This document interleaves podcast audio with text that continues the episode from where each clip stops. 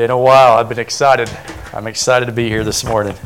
Um, we're down to two in the praise team today. I've offered to uh, my services to the praise team a few times, and they've yet to accept my offer. That's okay.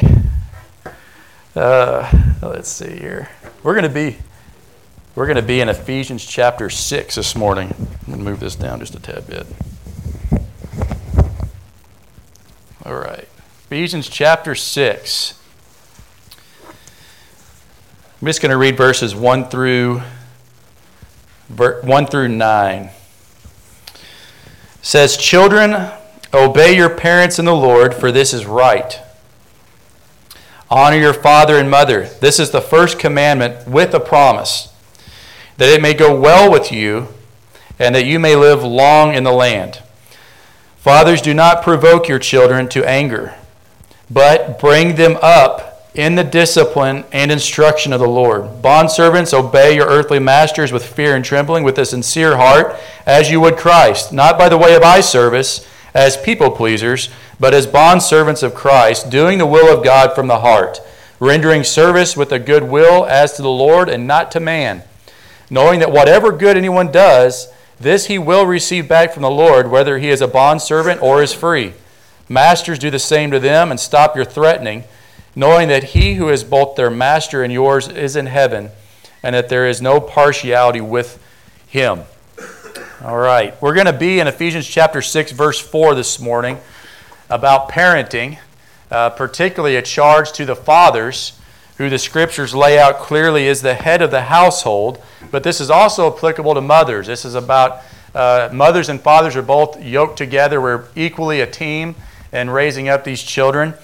Uh, but I'm going to have two parts to this sermon. The first part is going to be a vision, um, a magnificent vision of God's will for the earth, God's will for families, a multi generational vision.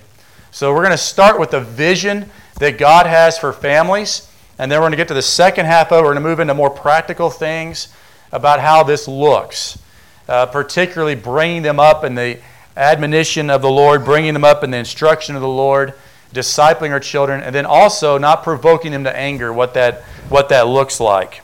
And uh, P.J. O'Rourke uh, wrote this quote that some of you have probably heard, and uh, it says, Everyone wants to save the world, but nobody wants to help with the dishes.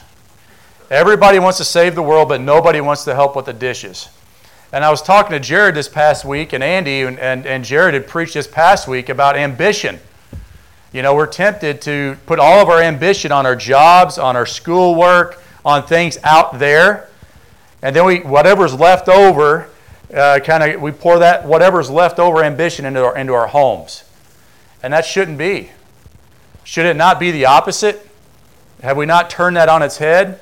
And Jared's exactly right. I think God created the family first. Then he gave them their calling and told them what to do out in the field. But our ambition, our primary ambition, should be our homes, not our jobs. Not to say we should neglect our jobs, but our primary ambition should be our homes. Um, not advancement at work, not popularity, and be careful, not missions. Not the mission, not out there missions to the ends of the earth. Um, you see, we go to the world, we go to pop culture, we hear very little about God's design for the family. We go to the movies, for example, and very few of them portray a healthy marriage as a beautiful thing. Am I right? How many movies have you been to recently where a healthy family unit, a man serving his wife, a woman submitting to her husband's leadership, how often is that portrayed in movies these days? When's the last, what's the last movie you saw that portrayed that as a beautiful and good thing? Is it not most of them? It's a, it's a broken home it's, uh, it's, it's, it's pessimistic. It's everybody's kind of got a, a scowl. Everybody's got a baggage they're carrying around. And that's what the, the most of it is. You got men acting like women. You got women acting like men. And everything's been turned on its head. And there's always a greater cause or a greater battle than the family or the home. That's how it is in all media, most all songs. Then we go to the church, and we, if not careful, we can do the same thing. We can believe, can come to believe that missions out there is supreme, takes supremacy over missions in here in the home. And so what ends up happening is missions work takes precedence over the mission of discipling your children. And that should not be the case at all. William Carey, who I respect and admire a lot, he's known by many as the, as the founder of modern day missions. And he was used a great deal in India. And I love a lot of what he has done. I love a lot of what he has taught, what a lot he has said. But many people don't realize that his wife was driven nearly insane in the work. And I'll leave that up to you as to whether or not William was right in doing that, um, because that's up for debate. But, guys, here's what's clearly the, the teaching in the Bible is the home takes precedence over missions out there. The home takes precedence over your job. Your home takes precedence over everything. Your, your home should be your primary ambition. So contrast this with Jonathan Edwards committed to spend at least one hour a day with his children every day, with his family every day, whether he was traveling, whatever. He was going to somehow spend and devote one hour of his day toward caring for his children. And as he was on his deathbed, his children were brought next to his bed, and he said this to them. Says, As to my children, you are now to be left fatherless, which I hope you will, which I hope will be an inducement to you to seek a father who will never fail you. So, so notice the primacy of, of his mission in the home. He, he viewed his fatherhood of his children as a huge deal. He died at, at age 54 of smallpox. But Benjamin Warfield, Princeton professor, B.B. Warfield, uh, wrote this. He, he and actually did some research on Jonathan Edwards and his descendants uh, after he passed away. Uh, he charted there are 1,394 known descendants of Jonathan Edwards, okay? Up until that point when he did this research. And what he found was an incredible testament to Jonathan Edwards. Listen to this. Of Jonathan Edwards' known descendants, there were 13 college presidents, 65 college professors, 30 judges, 100 lawyers, 60 physicians, 75 Army and Navy officers, 100 pastors, 60 authors of prominence, three United States senators, 80 public servants and other capacities, including governors and ministers to foreign countries, and one vice president of the United States. Is that not an exciting vision? Is that not an exciting, multi generational, what we do here today echoes throughout multiple generations? Is that not a, a vision or a mission that we should all be excited about. A multi generational vision. And I, I just want, and your pastors, we just want to propose to you today that this should be the vision of your household. That your, the vision of your household should go well beyond your vision for yourself and your job and your vocation and so on and so forth. The vision that we all, that every family in Christ Church should have for our households is a multi generational vision where we're not just thinking about our children, but we're thinking about our children's children and their children's children and the future generations of, of your household and family. And who has been given the primary responsibility for this task? Fathers. Fathers, do not provoke your children to anger, but bring them up. Fathers. Not pastors of Christ Church, not the church, definitely not the state, definitely not the government, Definitely not your boss at work. Who has been given this task? Who has been given this vision? Who has been given this responsibility? Fathers, heads of households. And that's the vision. this is not just a vision, guys. This is your purpose for existence. Think about that. Your purpose as a human being, if God has saw fit to provide you with children, a wife and children under your care, guess what? This is your purpose in life. It is the will of God for you to raise your children up, to bring them up, and to disciple them. Psalm 127, verses 3 to 5. Behold, children are a heritage from the Lord, not a hindrance, a heritage from the Lord. The fruit of the womb, a reward, not a burden. Guys, what have we been taught all of our lives? You have 1.5 children get three four wheelers, get a couple cars, have a nice job. You got enough money set aside now where you can, you can put them both to college or whatever, and they, they get the, uh, what, so on and so forth. What does the Bible teach? 1.5 children? And guys, I realize, I realize there's providential, providential hindrances. I realize sometimes God only provides one or two. I get all that, but that should go without saying here. The guys, the biblical norm is if God has given you a fruitful womb, be fruitful and multiply. The womb is a reward, not a, not a burden. Children are a heritage, not a hindrance. Is God not able to provide? You think, well, if I, if I have seven children, I worry about whether or not I'll be able to provide for them all properly. Does God not own every penny in the universe? Can God not open up his hand and satisfy the desire of every living thing? Like arrows in the hand of a warrior are the children of one's youth. Blessed is the man who fills his quiver with them! Exclamation point. It's a blessing to have a full quiver of children.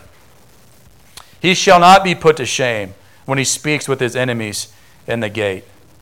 Guys, one of the things I'm most excited about is how many munchkins we've got running around here. I, I, I love, I love hearing them back there playing and, and getting their lessons. I love it when we're picking up everything. They're riding on the couches and they're just, they're everywhere. I love it. I love stepping over them, almost falling down myself. I, I love all that.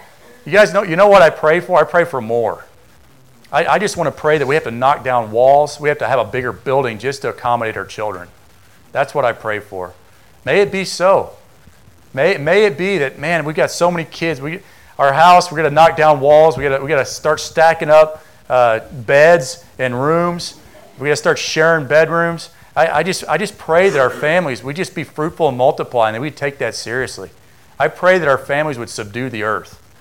And guys, I'm not just praying for our children that are here today, I'm praying for our children's children and their children's children and future generations. What a vision that God has given us. We need more kids, not less. Look at Psalm 78 with me very quickly. Psalm 78.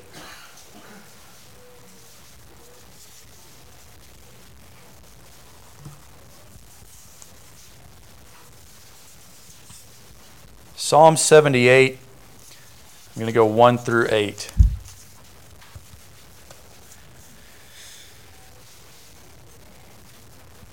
Give ear, O my people, to my teaching. So pay attention to this. Incline your ears to the words of my mouth! Exclamation point. I will open my mouth in a parable. I will utter dark sayings of old. Things that we have heard and known that our fathers have what? Taught us. Who's, who is doing all this teaching? How are they hearing? How do we know about God today? Where did it come from? Where it came from is past generations, faithful generations who have passed the faith down to us. It only takes one generation to lose it. Verse 4 We will not hide them from our children, but tell them to the coming generation the glorious deeds of the Lord and his might and the wonders that he has done. He established a testimony in Jacob and appointed a law in Israel, which he commanded our fathers to teach their children. There it is again. That the next generation might know them, the children yet unborn, and arise and tell them to their children. So they should set their hope in God and not forget the works of God, but keep his commandments, and that they should not be like their fathers, a stubborn, rebellious generation, a generation whose heart was not steadfast, whose spirit was not faithful to God. So, guys, when, when your pastors lay a vision like this out before you, are, are we just pulling that out of a hat like a rabbit? Or are we, are we pulling this out of the Word of God? The, word, the vision that God gives your family and your household is the vision of multi generational discipleship, a vision of passing the faith, remembering the great and awesome wonders of God, passing those things down to your children, and teaching them to do the same thing to their children in the future. That is not a vision, guys. That is the vision for the home. That is not an option. If you are a born again believer and God has provided you with a family, you are to partake in this purpose for your life. This is God's will for you. No plan B. The Puritans, they boarded the Mayflower. What was their vision for this land that we now call the United States of America? Their vision was multi generational ministry. Their vision was we're going to train up our children in the way that they should go. We're going we're to bring them up And it's not going to be our children that are going to found America and the United States of America. It's going to be their children's children that are going to found the United States of America. And by God's grace, many of our founders were descendants of those Puritans who came over on that Mayflower with that vision. You see, they viewed themselves, the children that they brought with them on that Mayflower, as seeds to be planted in this field. And those seeds were to multiply and subdue the America. So, dads, it does not start with the church. It starts with you. And what is the purpose of Christ Church then, as Jared so brilliant, not brilliant, beautifully laid out, I can't speak, laid out, it was brilliant as well. We are to equip. We are a family equipping church.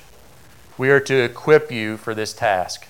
So, fathers, you need to start viewing yourself as like pastors for your homes. That's what you need to start viewing yourself as. And you work with your wife together and disciple these children and bring them up in the fear and admonition of the Lord. So it doesn't start with the church, does not start with the government, it starts with us. In our text today, fathers, bring them up in the fear and instruction of the Lord. Fathers, bring them up. So that's, that's to me, that's to all of us. Now, this is where it's easy to start making excuses, isn't it? This is where the temptation is well, man, you don't know what I do all day. Well, I, I kind of do. I come home from work, it's 5 o'clock, and guess what do you want to do? I know what, I'll speak for myself, okay? I know what I want to do. It's couch time. I want to go find a couch. I want to decompress for at least 30 minutes of the day. But here's what happens you lay down for 30 minutes, you, you, you kind of get a shield up. Kids, not now. This is my time. I need 30 minutes to decompress. Well, what happens after 30 minutes is, well, man, you know what? An hour to decompress sounds pretty nice. You know, and then, and then after an hour, guess what? It's dinner time. I'm kind of hungry now. Now we're going to go to dinner time. And then after you get through dinner time, what, is it, what does it get? Then it's time for your show or whatever, Wheel of Fortune's on or whatever. Then you go on to the next thing. And what ends up happening is the whole day goes through and you've not spent any time at all with your children and you spent your whole night on yourself. It's true. Maybe it doesn't happen in your house, it happens with me.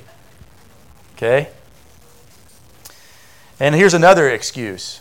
Well, I just don't know enough about the Bible. I don't, I don't know what I'm doing. I don't know what I'm doing. I don't, I don't have a degree in this stuff. I don't have a black belt in this stuff. I don't really know what I'm doing. Or I'm so sinful, I can't, how can God possibly use me? I don't know enough. I'm wretched. Uh, they see all my kids see me, they just see a hypocrite when I start teaching because I, here I am, I get, I'm short with them, I'm short tempered, I'm impatient. So, how in the world can I teach them about patience? And how can I teach them about grace when I myself am so ungracious and so impatient? The, the list keeps going and going and going. Well, guys, I, I'll tell you just by way of an illustration. I joined a gym a few months ago trying to get myself in shape. And I'm still skinny and I'm still got a long way to go. But I picked the biggest, strongest guy in the gym to work out with. He's about broken me in half. And, and it's a miracle I'm still kind of still going. But I remember I, that first couple of weeks, I'm walking around with my elbows like this. I was so sore, I was sick at my stomach. I've never been so sore in my life. But guys, guess what? I'm still skinny. I've not, I've not gained much of anything, but guess what? I'm not as sore now. You know what that means? There's progress being made.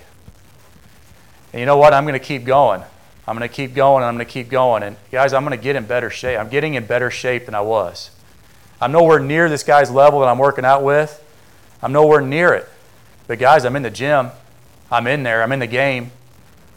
Guys, God doesn't call you to be have a black belt in theology or whatever to be, to be the pastor of your house or to be the leader of your household.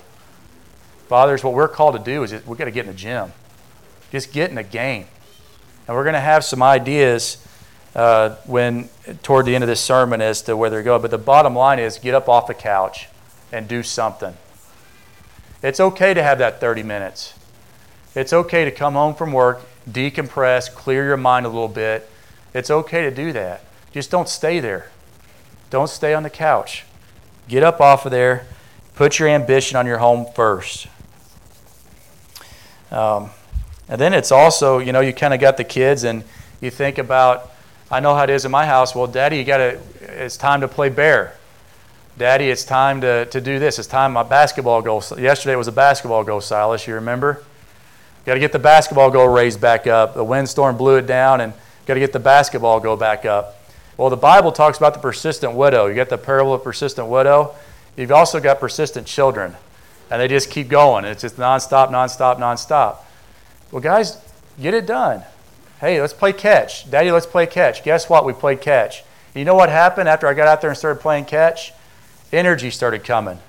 You know, I didn't want to be on the couch anymore. And then you see, you see your son smile at you, and you see how happy he is running around through the yard. Guys, that's invigorating stuff.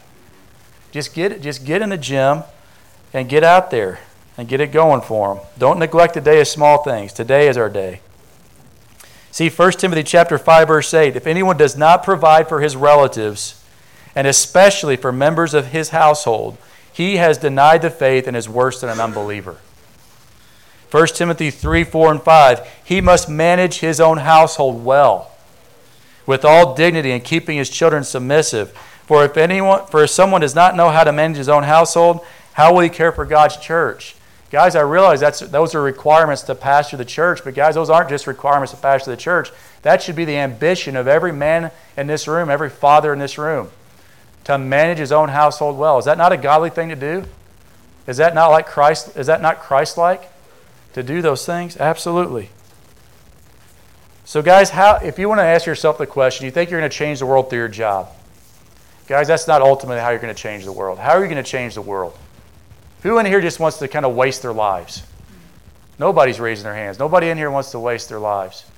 How do you not waste your life? How are you going to change the world? What better way can you change the world than by bringing them up and by discipling your children for future generations? That's how you change the world. Fathers, do not provoke your children to anger. Bring them up in the discipline and instruction of the Lord. So we are to educate our kids. That's how you change the world. And what do I mean by education biblically? Here's what I mean Proverbs. The fear of the Lord is the beginning of what? Wisdom. Knowledge of the Holy One is what? Insight. Guys, that weeds out a lot of stuff, doesn't it? It weeds out a lot of stuff.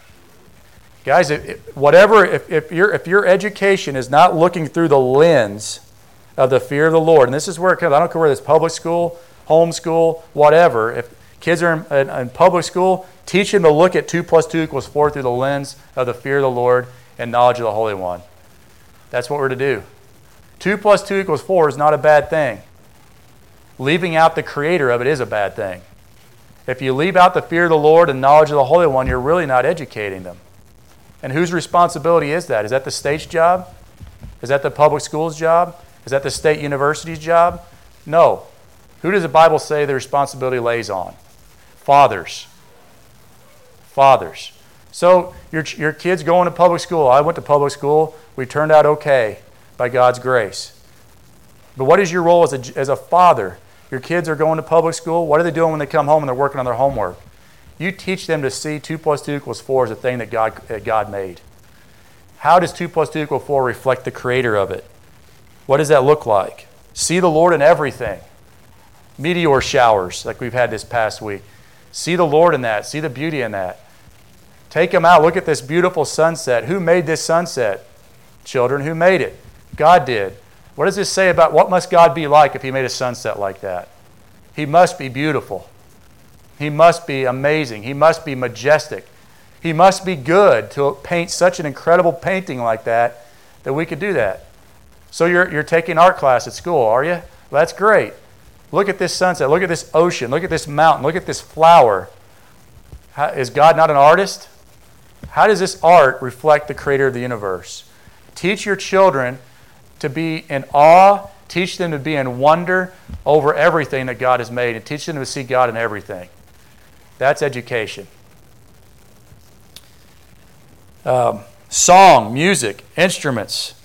How you, you see these instruments that are making this happen? How they're all unified? Is God not a uni, a uni, unified in the Father, Son, and Holy Spirit? Is God not harmonious? How about listening to this song over here that's talking about listening to your heart? Son, is that a good thing to listen to your heart? Daughter, is that a good thing to listen to your heart? Why or why not? Talk about it. Talk about those things. Watch this movie. Son, when this man runs away from the battle instead of into the battle, is that like Jesus? Does Jesus run into the battle or does he flee from the battle? Jesus runs right to the cross. That's what he does. He lays down his life. I have authority to lay my life down. I have authority to take it up again. I lay down my life for my friends. Jesus runs into the battle, son.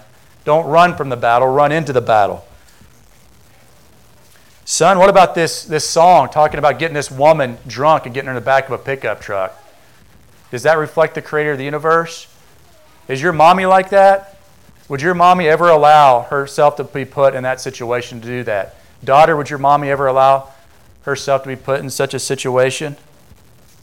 Son, is it okay to kill this deer? Are we going to kill this deer and not eat it? Or are we just going to let it sit there just to kill it, just to kill it? Does God give us this deer what for? Rise, Peter, kill, and what? Eat. College football starting up September 3rd, first game for the Wolverines, Michigan. We excited about football? Why? What makes college football so beautiful? Can we not see God in the organization of this team sport? The discipline that goes behind it, the beauty, the athleticism, the incredible athletes that God has made? Daughter, what is it that makes your mommy so beautiful? Why is your mommy so beautiful? What is so attractive? What does your daddy find to be so attractive in your mommy? What is ugliness, daughter? What makes something ugly? What is it that makes a woman strong? What is it that makes a woman weak? What does the world want you to be? Who does God want you to be? We need to be having these conversations all the time.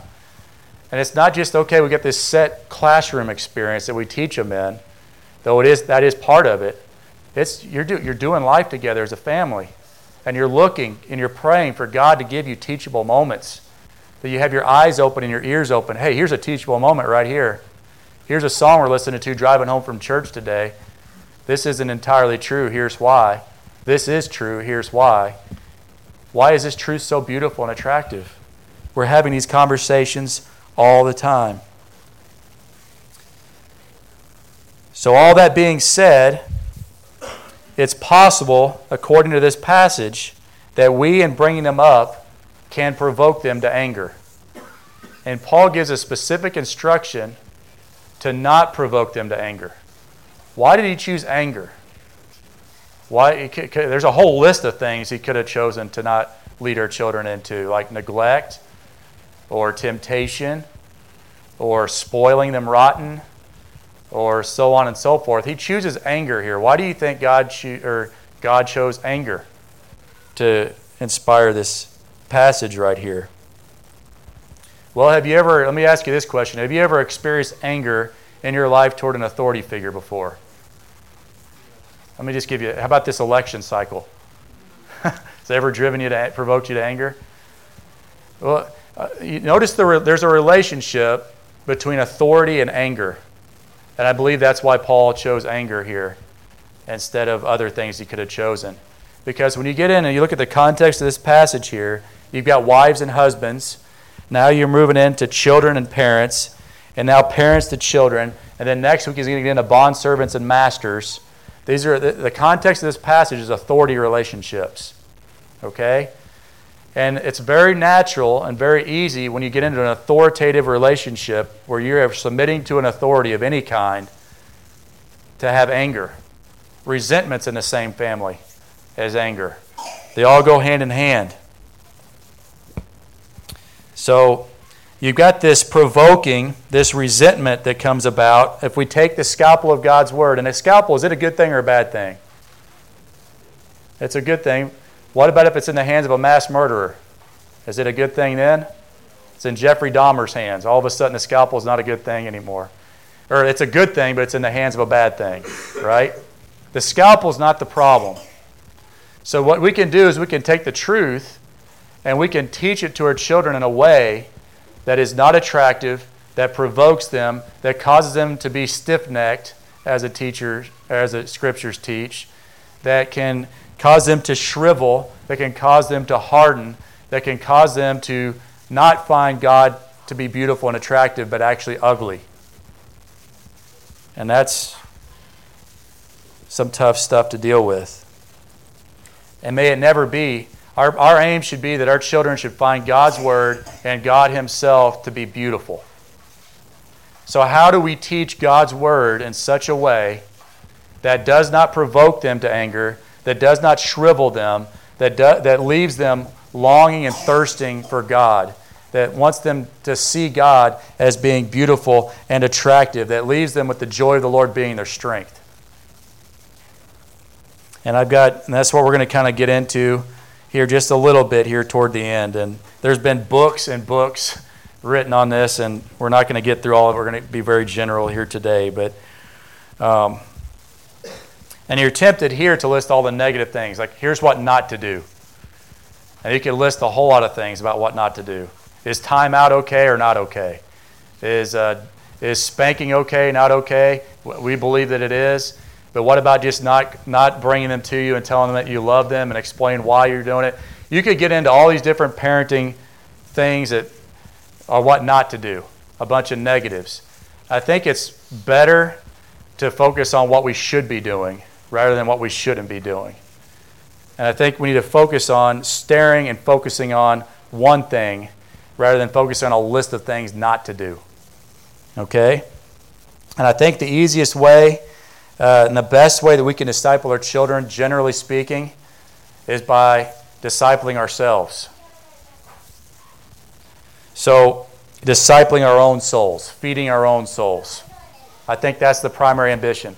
If every father in this room and every mother in this room, if, if your primary ambition in your life is to know God, to hunger and thirst after the Lord, to seek first his kingdom.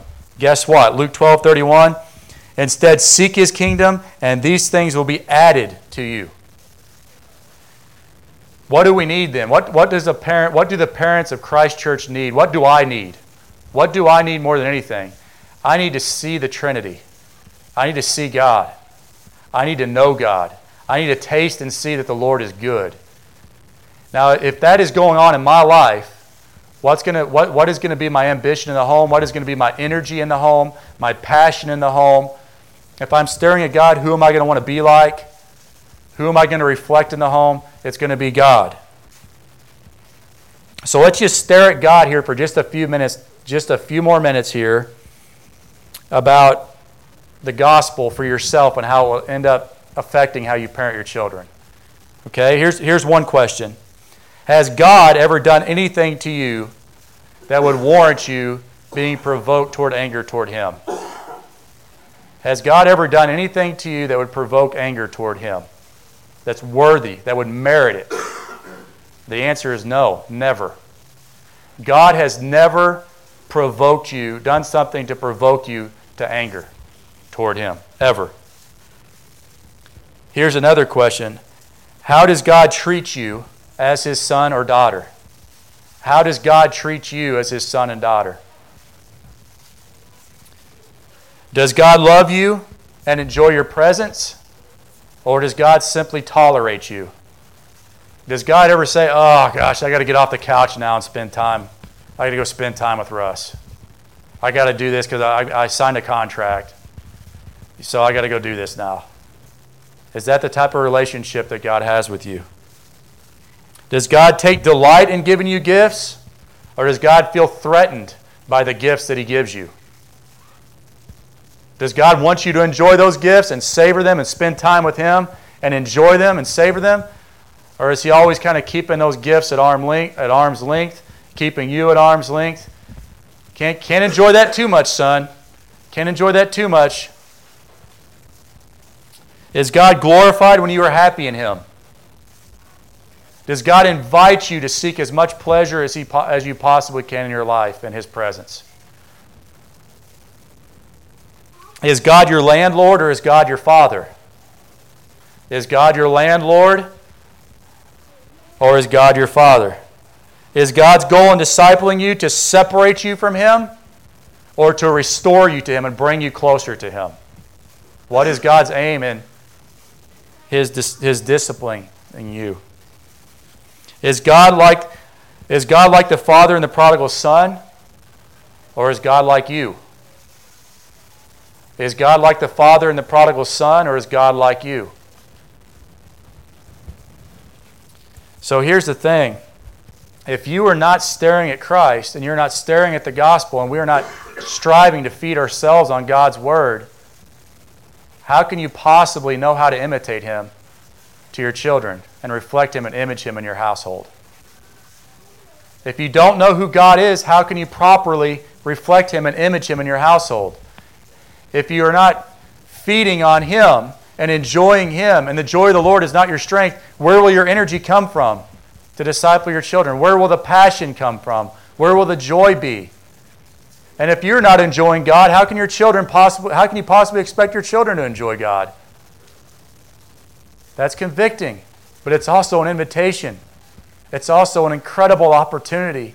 It's an invitation to come into the presence of God and enjoy him. And guess what? The joy of the Lord will become your strength. And you'll want to do this stuff. So if you view this like, like onions, like the old proverbial layers of the onion, the inner layer is your walk with the Lord. You know the Lord, you enjoy the Lord, and then it moves out to your home and to your children. You spread it out into them, and then you take what you're learning and then you apply it out in the workforce, you apply it you take it out to the world. And that's how it's the inner out. Inner out. It begins with your heart. Out of the overflow of the heart, the mouth speaks. Your mouth speaks to your children. Your children catch fire. Then you take what you're learning, you take it out to your workplace, and it just goes on and on, layer upon layer, wave upon wave. Very general stuff here, but I want, I want to leave you with one simple practical action step. Five minutes. I want you to, I want you to, I want to, I want to encourage you, I want to highly encourage you to implement family devotions in your home. I want to encourage you. I'm, gonna, I'm saying five minutes a day. Is five minutes of your day, I, I can't, somebody might know how many minutes there are in a day. There's a lot of minutes in a day. 24 times 60, I don't know what that is. Where's Rain Man at? We don't have one in here. Ryan, what is it? That's a lot of minutes. I want to challenge you to, to take five minutes of your day and do family devotions with your children and with your wives. And I'm looking at the men in here, I'm looking at the fathers. I want, I want you to take five minutes of your day and begin to disciple your family. And it's going to be awkward at first, just like all new things are. Okay, but here's, here's the deal. And this is something I found to be effective in our household with my family. We provide you with the Jesus Storybook Bible in the back. If you don't have a copy of that yet, I encourage you to grab it. If you don't want the Jesus Storybook Bible, take the Psalms. Okay? And here's what we're to here's what I want to encourage you to do. If possible, and it's not going to be possible every day, I get that. But when possible, make a concerted effort to try to have a dinner around a dinner table at night. it doesn't have to be anything. Put some stuff in a crock pot, go to work, get home from work, you got stuff already cooked for you in the crock pot, throw it on a plate, paper plate, eat, use plastic silver. I don't care what you got to do. Just try to get around the table once a day. Then have your meal together and enjoy your meal together. After your meal is over, what we do is we've got I've got a little Bible that's accessible and it's near the table. You grab the Bible, you grab the Jesus Storybook Bible, whichever one you prefer. Take the Jesus Storybook Bible, for example, and just start with Genesis. Read the first story. Read it to your children. Show them the pictures. Then discuss it for two minutes, one minute, to one or two minutes. Just discuss it. Then, if you're really getting, you're really feeling crazy, pull out the hymnal. Try to sing. I do it. My children love it. Ella, I'm a good singer, aren't I? She's not going to lie. I've taught her not to lie. They've asked me to stop before multiple times. It hurts.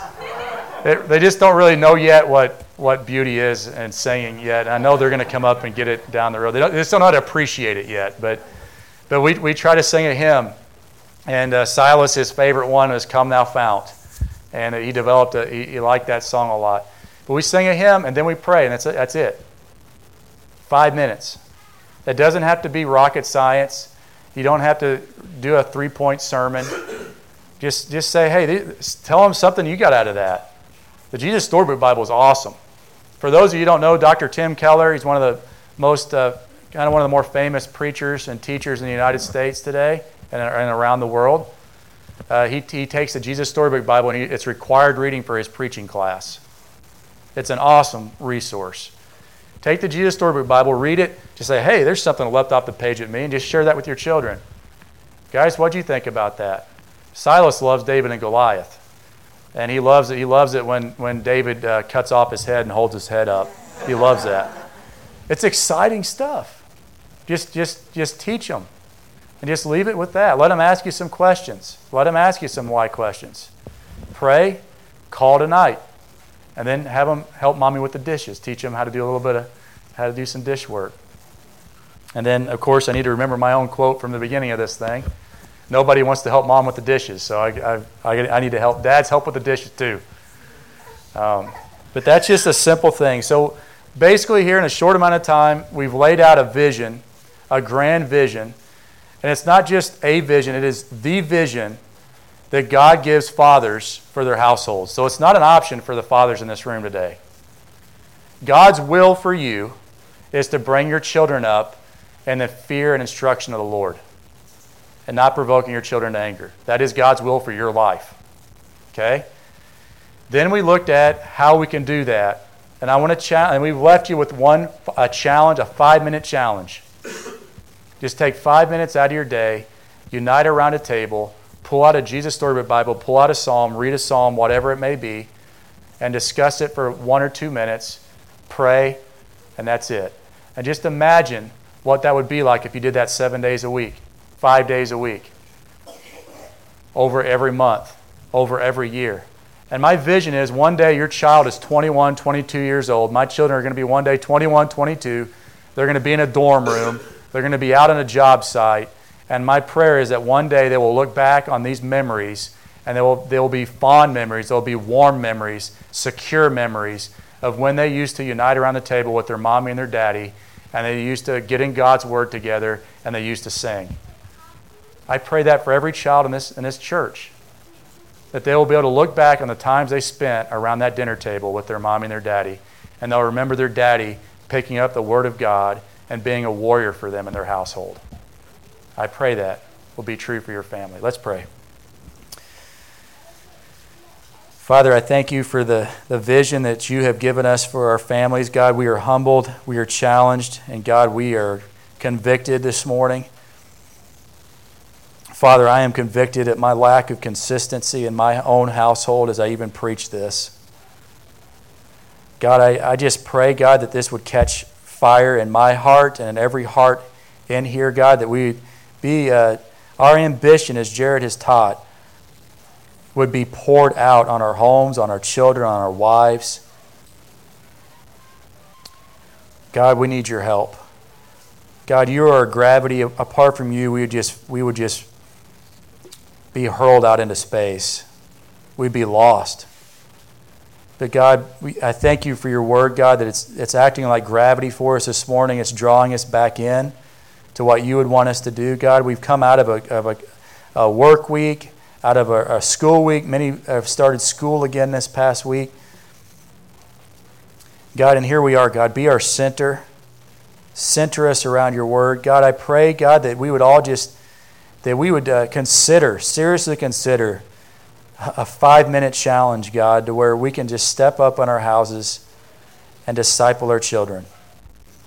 God, if not us, then who? If not now, then when? God, help us, we pray in Christ's name. Amen.